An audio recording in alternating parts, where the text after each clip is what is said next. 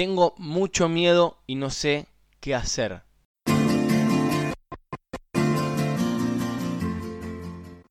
Carlos me escribe el martes pasado. Me escribe que me comenta su problema en realidad, me comenta su problema por Instagram. Él me manda me manda un mensaje, me está diciendo que no sabe qué hacer ante determinada situación, que tiene mucho miedo, que tiene mucho miedo y yo le pregunto, Carlos, ¿a qué le tenés miedo? Carlos no me supo decir. Tuvimos una conversación un poco, un poco más amplia y mm, terminó identificando él mismo que su miedo más grande era el miedo al fracaso. Y de este miedo al fracaso surgen todos los miedos. Todos. El miedo a fracasar económicamente, el miedo al fracasar amorosamente, con tus amigos, con tu familia, y se produce la contracara de este miedo. La contracara de este miedo es el miedo al rechazo, la búsqueda de aceptación constante, la aprobación. Psicológicamente, el ser humano es un ser social, desde, desde la edad primitiva, digamos, ¿no? Eh, necesita relacionarse, es por eso que, bueno, ha evolucionado a lo largo de los años. Em, primero se ha relacionado un hombre con una mujer. Luego un grupo de hombres formaron una tribu y esa tribu formó una población, como se conoce en la historia antigua. Pero lo importante es entender de dónde sale ese miedo para luego poder cambiarlo. Y un reciente estudio de la Universidad de Michigan dice que se ha descubierto que el cuerpo sufre el mismo dolor, las mismas sustancias, cuando el cuerpo se da un golpe, que cuando es rechazado socialmente. ¿Qué va este rechazo social? Las modas. Cuando no encaja la forma de vestirte con tu grupo de amigos. Cuando no encaja por ahí, muy probablemente, la forma de ser, los gustos. Y es muy peligroso. Y es muy peligroso ¿por qué? Porque en la adolescencia generalmente, en la adolescencia, muchas personas tienden a buscar esa aprobación constante, porque es cuando es un periodo de formación de la personalidad y justamente de tu persona, y lo que vos querés es pertenecer a un lugar, no sentirte excluido. Y es una edad peligrosa. ¿Por qué digo peligrosa de nuevo? Al querer buscar aprobación, al querer encajar por así decirlo de manera brusca, en un grupo, terminamos haciendo cosas que no queremos. Y no que no queremos, sino que las queremos hacer para justamente encajar en ese grupo. Las drogas, por ejemplo. Nunca me drogué. Sí he tomado alcohol, obviamente. Tomo alcohol. Me gusta, me gusta en cierto punto. Pero con regulación. Y me ha pasado, a los 15 años, de tomar para encajar. De tomar alcohol para encajar, sí. ¿Por qué? Porque todos tomaban, yo iba a tomar. Después em, logré identificar que eso no era lo que yo quería. Simplemente lo hacía porque todos tomaban y tomaba. Entonces, bueno, a lo largo de los años dejé de tomar alcohol. Ahora tomo simplemente una vez por mes, más o menos cuando cuando tengo ganas, sinceramente. Por ahí un miércoles me agarran ganas de tomar una cerveza, me la compro por ahí no tengo ganas por dos meses y no tomo alcohol por dos meses o tres. Un fin de semana con amigos, ¿por qué no? Pero no para encajar, no para encajar. Ni hablar si es un tema más delicado como drogas, fuertes, no alcohol. Todos saben de lo que estamos hablando. Y lo más importante de esto, lo más importante, el por qué se lo estoy contando, el para qué se los cuento, es porque ustedes, emprendedores, futuros emprendedores, potenciales, emprendedores, emprendedoras, necesitamos, necesitamos saber que a veces el cerebro va a buscar aprobación, va a buscar lo que quiere la mayoría de las personas. Por ejemplo, tu entorno familiar. Hace poco subí a Instagram un post eh, sobre tu entorno. Hay que cuidar tu entorno. Porque tu entorno va a querer lo mejor para vos, sin dudas, te aman. Pero no saben lo que es lo mejor para vos. Justamente por eso tenemos que cuidar los oídos, donde ponemos el oído, lo que escuchamos, lo que vemos. Y no por encajar, no por agradarle a mis padres, no por caerles bien, dejar de perseguir nuestros sueños, dejar de hacer eso que queremos hacer. Obviamente, les traje una solución para que empiecen, de cierto modo, modifiquen estas actitudes. Cabe destacar que es imposible que ese miedo al rechazo no exista, porque si no viviríamos aislados, ¿no? El tema es la cantidad. ¿Es bueno o malo tener miedo al rechazo? Depende.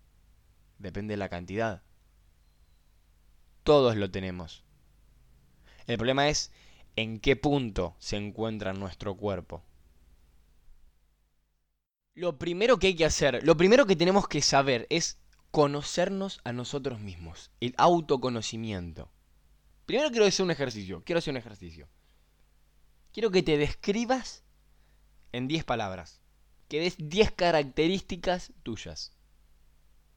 Respira hondo, concéntrate, hacelo, escribilo. En un papel. Escribilo en un papel. Cuando ya tengas estas 10 características tuyas, estas 10 quién soy yo, vamos a proceder a una autoevaluación. Ahora que ya sabes quién sos, puedes ser un poco más objetivo con vos mismo. Con sinceridad, pregúntate, ¿me gusta lo que escribí? ¿Me gusta lo que soy? ¿Me siento cómodo? ¿Qué me gustaría modificar? ¿Qué me gustaría añadir? ¿Cuál es el, el yo que quiero? El yo que verdaderamente quiero ser. Lo importante es que seas sincero para poder mejorar, porque si nos mentimos a nosotros mismos, nunca vamos a poder mejorar.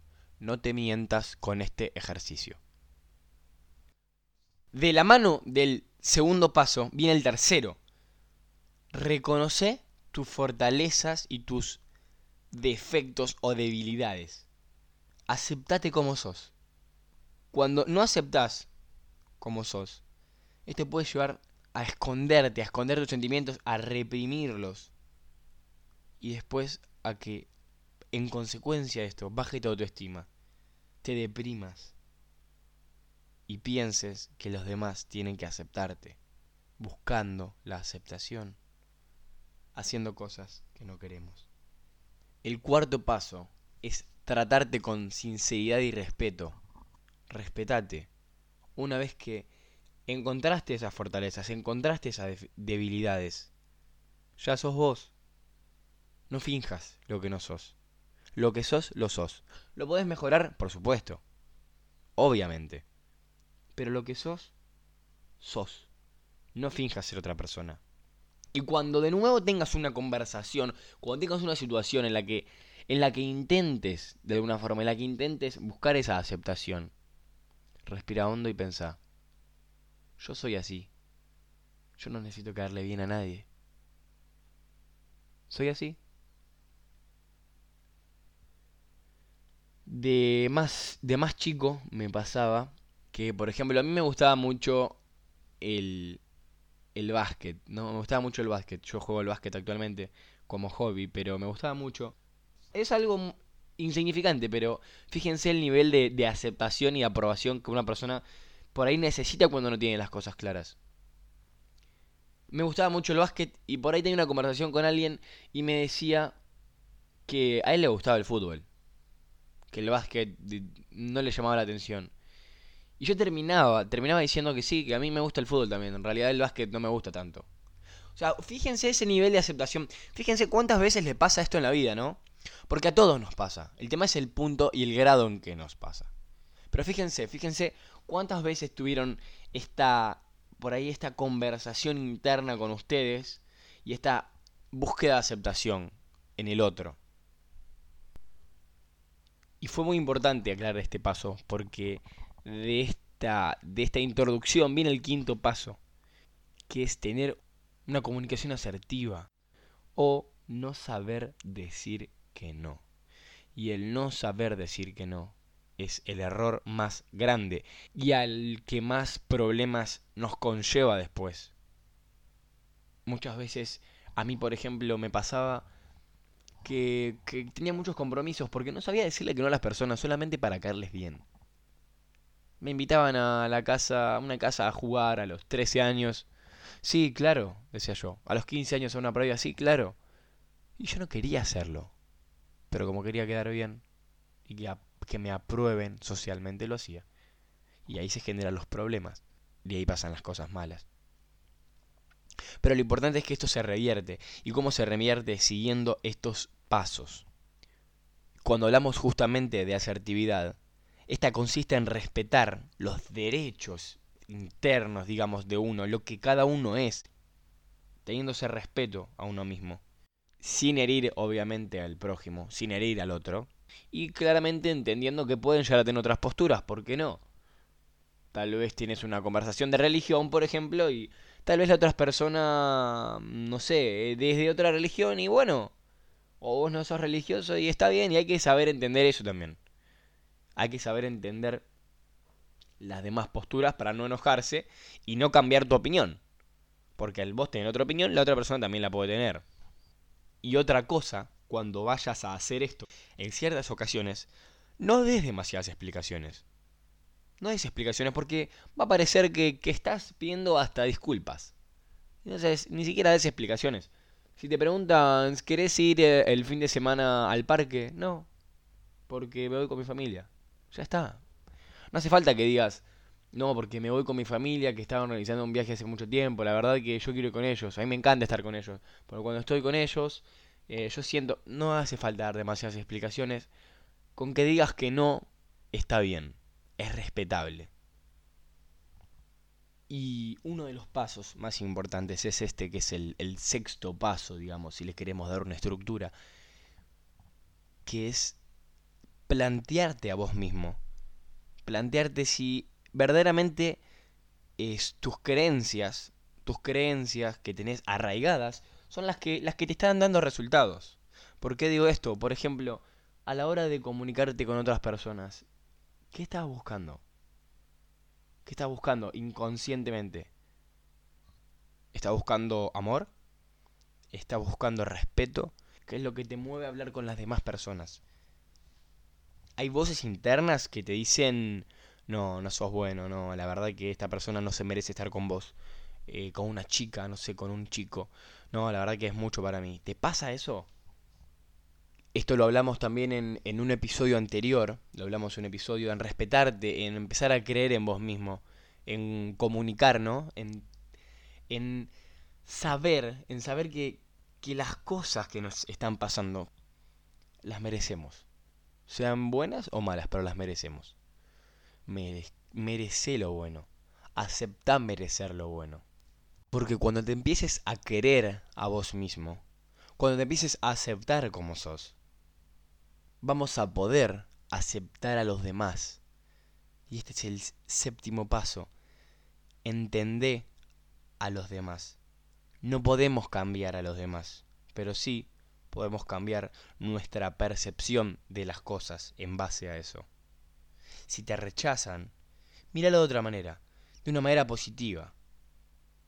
Míralo, por ejemplo, si no te ascienden en el trabajo, si te sacaste una mala nota, no lo mires como como un dolor y como un problema, como una frustración. Sentilo, acepta el sentimiento. No lo reprimas. Acepta el sentimiento controlalo, regulalo y de ahí decí, che, sabes que desaprobé, pero la próxima voy a probar. No me ascendieron el trabajo, pero estoy seguro que si me sigo esforzando, me va a ir mejor. Si la vida te dice no, acordate de estas palabras. Un no significa nueva oportunidad. O un no depende tu percepción y cómo lo mires. Entonces, para terminar, te remarco esto, te remarco que cuando hayas llegado a este paso y la persona te rechace y te diga no, esa es la vida que te está dando una nueva oportunidad.